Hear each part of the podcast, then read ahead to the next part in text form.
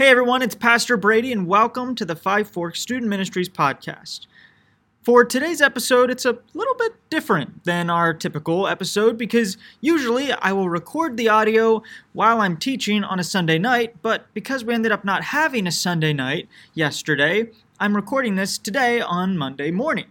So it's going to be a little bit weird. I don't have you all to interact with, but I hope you just listen in as we continue our two-week series talking about some pretty awesome Christmas prophecies.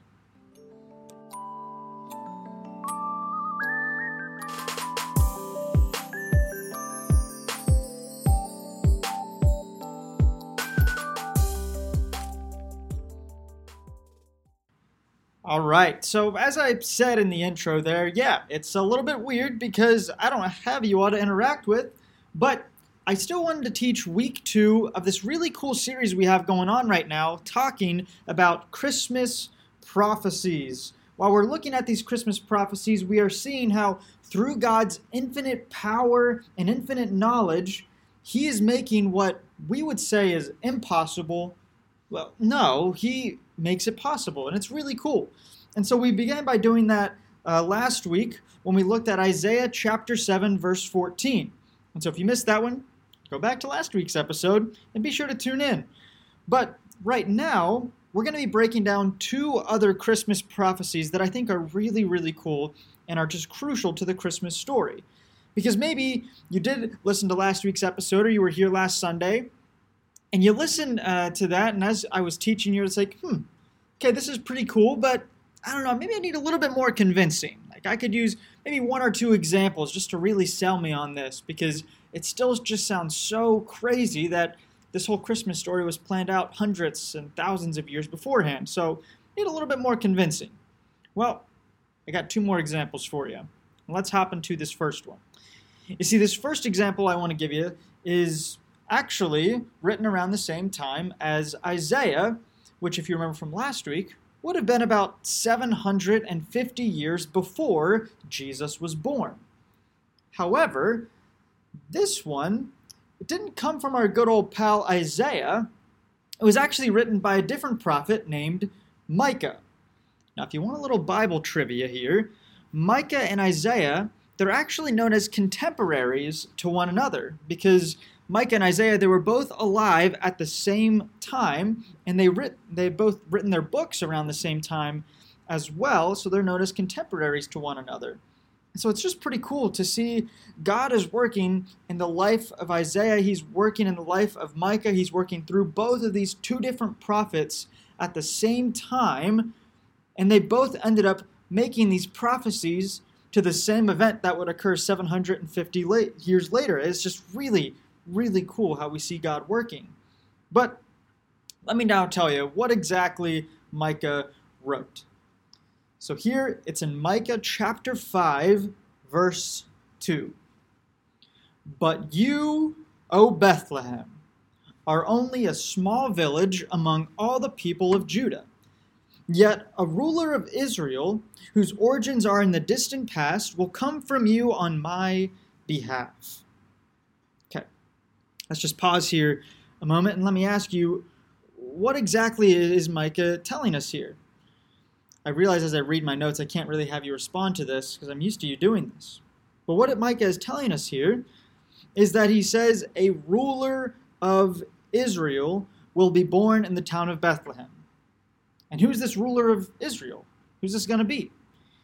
And I hope you're sitting there in your car or your room or wherever you're listening to this, and I hope you shouted out the typical Sunday school answer I'm looking for, which is Jesus. He's talking about Jesus. This ruler of Israel is this promised Messiah that is coming to save us. And if you remember from last week, the name Jesus means God saves. The ruler of Israel will be God who comes to save us.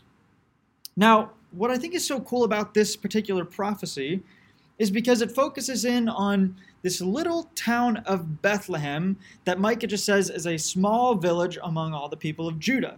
It's pretty insignificant, and if we're being honest, the location of Bethlehem is really not that important in the grand scheme of things.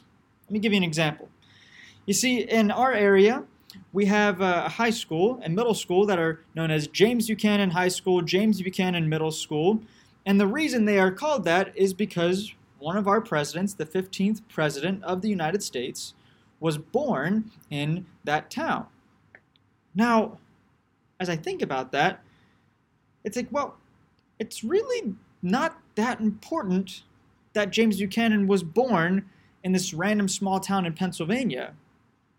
What was really important is what James Buchanan did after he was born. So it really didn't make that big of an impact on the grand scheme of things where he was born. And the same can be said about Jesus, right? Like, it didn't really make that much of an impact where Jesus was specifically born.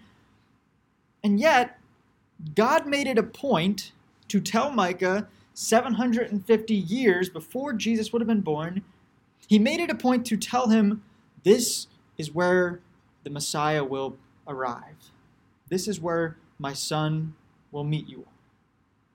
And so as I looked at this, I realized, well, why is this so important? Well, to me, what I learned is it just shows that even the smallest of details, even ones that we would say they don't really matter that much in the grand scheme of things, well, they matter to God. He cares about the smallest of details. And so I believe that it shows us how something that we may say is insignificant at the time, it can actually be a very key part in God's overall plan. Let me explain to you what I mean by that by reading how this prophecy here in the book of Micah is fulfilled seven hundred fifty years later. So if you happen to have a Bible, Bible app, or whatever, go to Luke chapter two. Luke chapter two. And I'm going to start off by reading verse one, and I'm going to read all the way to verse seven. So Luke chapter two, one to seven. And it says this: At that time, the Roman Emperor Augustus decreed that a census should be taken throughout the Roman Empire. This was the first census that had been taken in quite a while. And so everyone returned to their ancestral towns to register for this census. And because Joseph was a descendant of King David, he had to go to Bethlehem in Judea, David's ancient home. So he traveled there from the village of Nazareth in Galilee, where they were currently living. So they traveled from Nazareth to Bethlehem, and Joseph took with him Mary, to whom he was engaged, who was now expecting a child. And while they were there, the time came for her baby to be born. She gave birth to her firstborn son, and she wrapped him snugly in strips of cloth and laid him in a manger, because there was no lodging available for them. So what I just read right there, it's a pretty common, you know, part of the Christmas story that, you know, we tend to read every single year. Luke chapter two, it's part of like the core Christmas story we read nearly every year. But as you were listening to that, as you were following along yourself, did you start to see the pieces all coming together? You see, there's the census that is taking place throughout the Roman Empire. And because of this census, Joseph had to go back to his hometown, his ancestral town. Now, what's interesting is when Micah made this prophecy, the Roman Empire didn't exist at that time. But because of this census, Joseph went back to his ancestral town of Bethlehem. And in verse four, it said that, well, who was Joseph's, like, what's his lineage? Who is his ancestor that was from Bethlehem? Well, it happened to be none other than King David.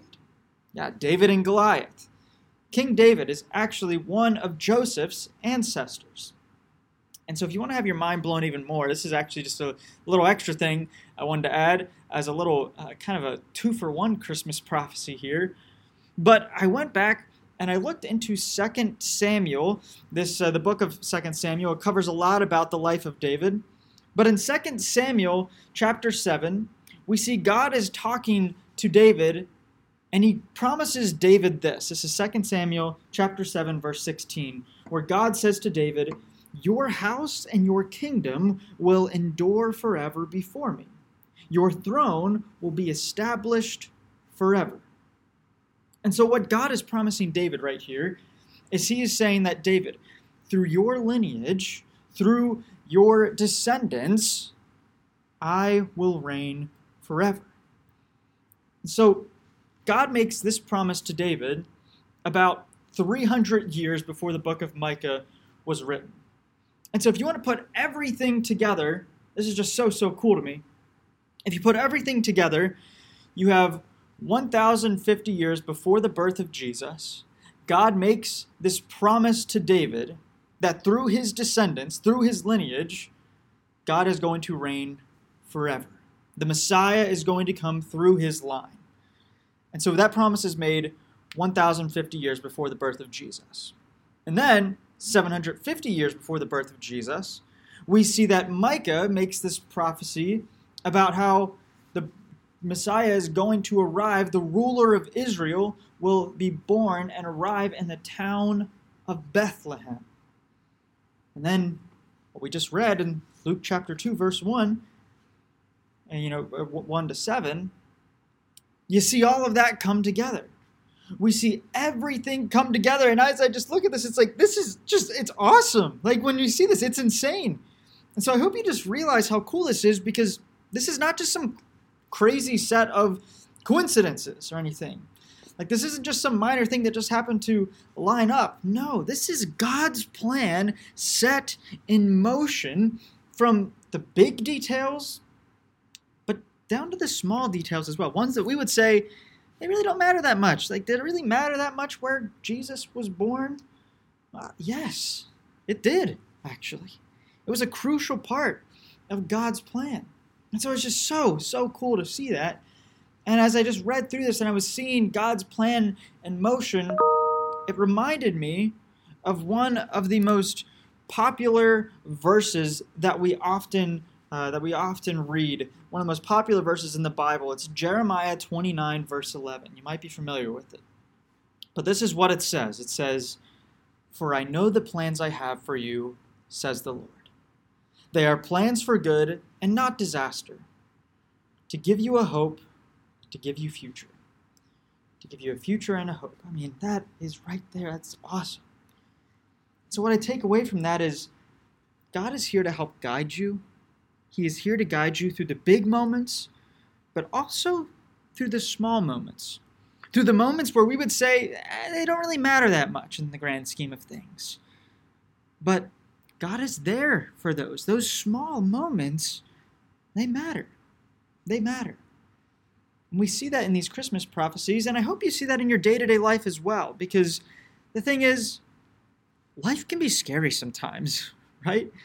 I mean, there's a lot of uncertainties, but as followers of Jesus, we can find peace in knowing that God has it all planned out. He's got it all planned out and taken care of, and he's got your back. And so if you, if you have accepted Jesus as your Lord and Savior, we can find peace and comfort in knowing that. But on the other hand, if you're someone who's still kind of wrestling with this whole Christianity thing, you still have some questions about it, you're just not sure, please talk to me, talk to one of the youth leaders. We want to talk to you about, you know, making this decision to give your life to following Jesus, to find this peace and comfort and knowing that he's always there for you. Because the truth is, the best decision you will ever make in your life is whenever you make that decision to bow down before the King, the ruler, the Messiah. When you bow down before him, you dedicate your life to following him, that is the greatest decision you can ever make in your entire life. And I truly mean that. And wouldn't you know, the second Christmas prophecy I want to talk about here, well, it kind of touches on that topic of bowing down before the King. Check this out. This comes from Psalm chapter seventy-two, verse nine, and it says, "Desert nomads will bow before him, and his enemies will fall before him in the dust." Now, as you process that there in Psalm seventy-two, verse nine, I really just want to focus on that first specific line right there, where it says, desert nomads will bow before him. And so when you hear that, you might be wondering, okay, what is a nomad? What's a nomad? And essentially, what a nomad is, and actually let me just read the official definition from our good pals at the dictionary dot com, but a nomad is this. It's a member of a people having no permanent abode, no permanent home, and they travel from place to place to find fresh pasture for their livestock. Now, as I read that here, that definition, it, it kind of sounds like the description of another word that we're pretty familiar with that we often use around Christmas to describe certain people. And it's not nomad, but when I think of someone who travels to find fresh pasture for their livestock, I think of a shepherd. I think of a shepherd. Now, in this verse in Psalms, it states that these particular nomads, which, you know, nomads, shepherds, pretty much the same thing, it states that these nomads or shepherds, they, they were wandering in the desert. They were desert nomads. And so if you get the chance, what I want you to do right now, if you can pull out your phone, you got laptop or anything, I want you to go to Google Maps, and I just want you to type in Bethlehem, Israel, in Google Maps. And I want you to look at the satellite view of that. And when you get the chance to do that, you're going to see something pretty interesting. Because what you're going to find is that that little town of Bethlehem, even right now in twenty twenty-three, well, you'll see it's surrounded by a whole lot of desert. To the east of Bethlehem, there is a whole lot of desert all around it, all surrounding it. And so I just think it's pretty awesome. Because here in Psalm seventy-two, it was written by King Solomon about one thousand years before the birth of Jesus. And he talks about how these desert nomads or shepherds, they're going to be bowing down to the forthcoming king. And this king is none other than Jesus. It's the Messiah, this promised Savior. And so, when you put it all together, desert nomads will bow before him. It's saying desert nomads will bow before Jesus. And so, as we read through that, you might be wondering, okay, well, does that actually end up happening? Let's just read what happens next in the Christmas story. Still in Luke chapter two, I'm actually going to be picking up where I left off earlier. We're going to be picking up in verse eight. And let me just read this through, because I think you're going to discover something pretty cool here. So at Luke chapter two, verse eight, it says, that night there were shepherds staying in the fields nearby, guarding their flocks of sheep. Suddenly, an angel of the Lord appeared among them, and the radiance of the Lord's glory surrounded them. They were terrified. But the angel reassured them, don't be afraid. I bring you good news that will bring great joy to all people. The Savior, yes, the Messiah, the Lord, has been born today in Bethlehem, the city of David. You will recognize him by this sign. You will find a baby wrapped snugly in strips of cloth, lying in a manger. Suddenly the angel was joined by a vast host of others, the armies of heaven, praising God and saying, glory to God in the highest, and peace on earth to those whom God is pleased. When the angels had returned to heaven, the shepherds said to each other, let's go. Let's go to Bethlehem, and let's see this thing that has happened, which the Lord has told us about. Huh. That's Luke chapter two, verses eight to fifteen. Wow. Shepherds, these desert nomads, they're guarding their flocks, and all of a sudden they're approached by an angel of the Lord to go see this Messiah, this King, their Savior, to go see God in the flesh.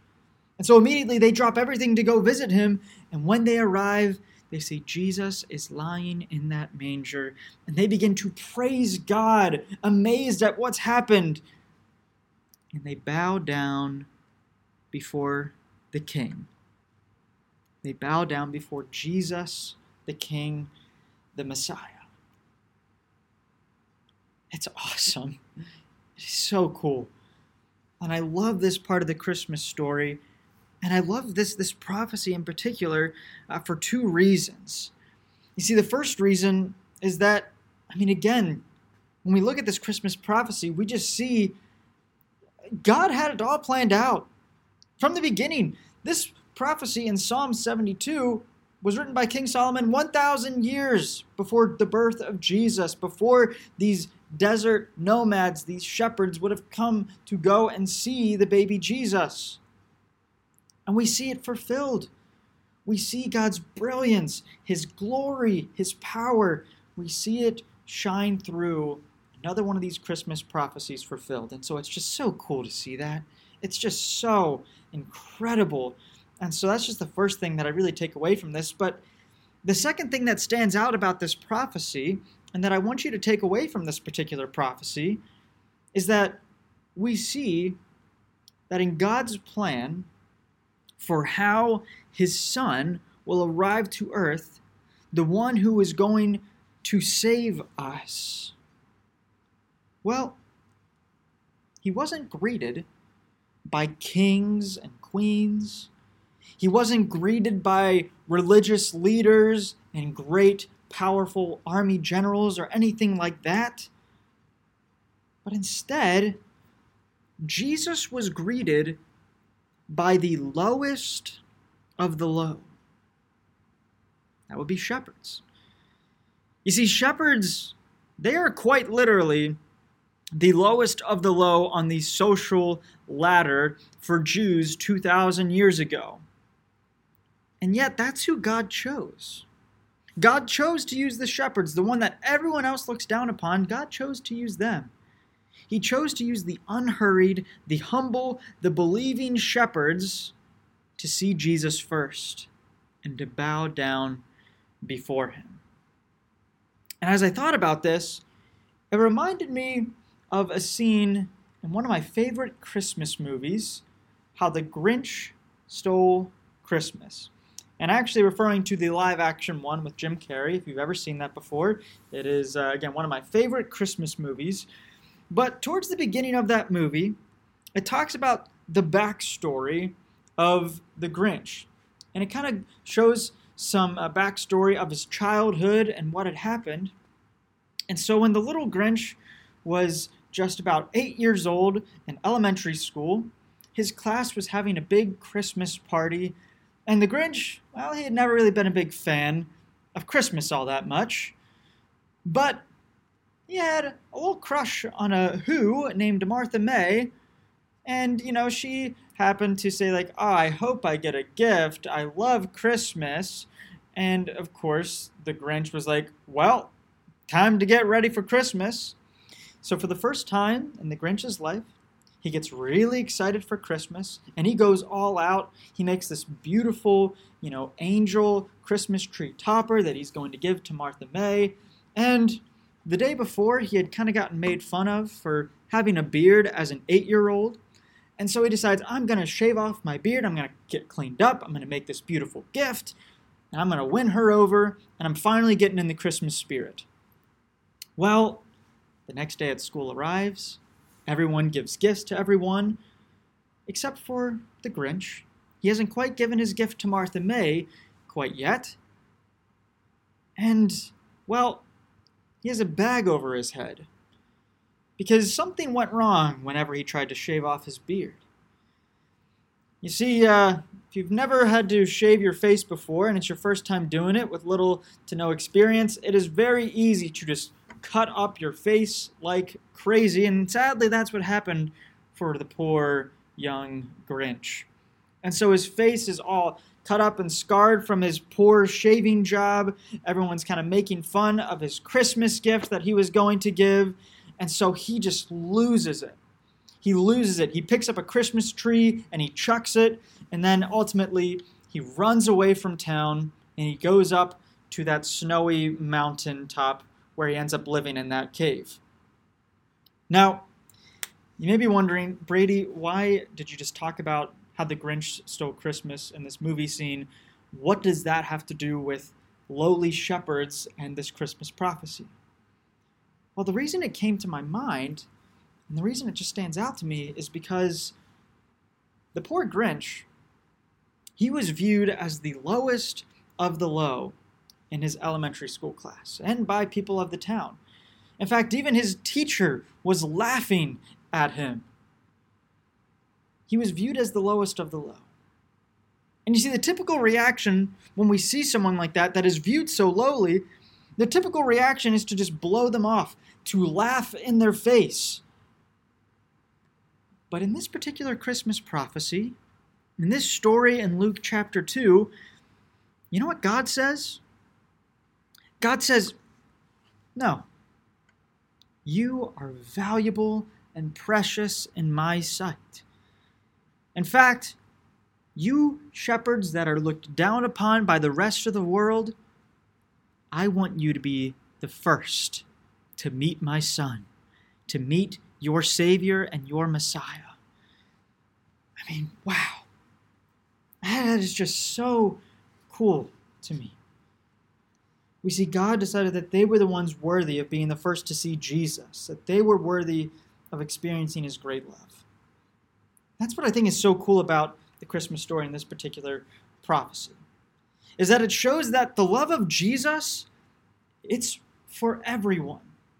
It's not just for the most popular. It's not just for the most you know, smartest, the, the most athletic, the best looking. No, it's for everyone. It's for everyone.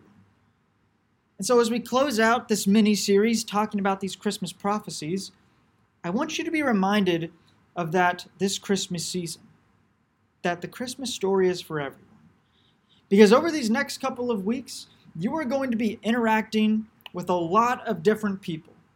You're going to end up getting with your aunts and uncles and that one younger cousin who just always happens to get on your last nerves.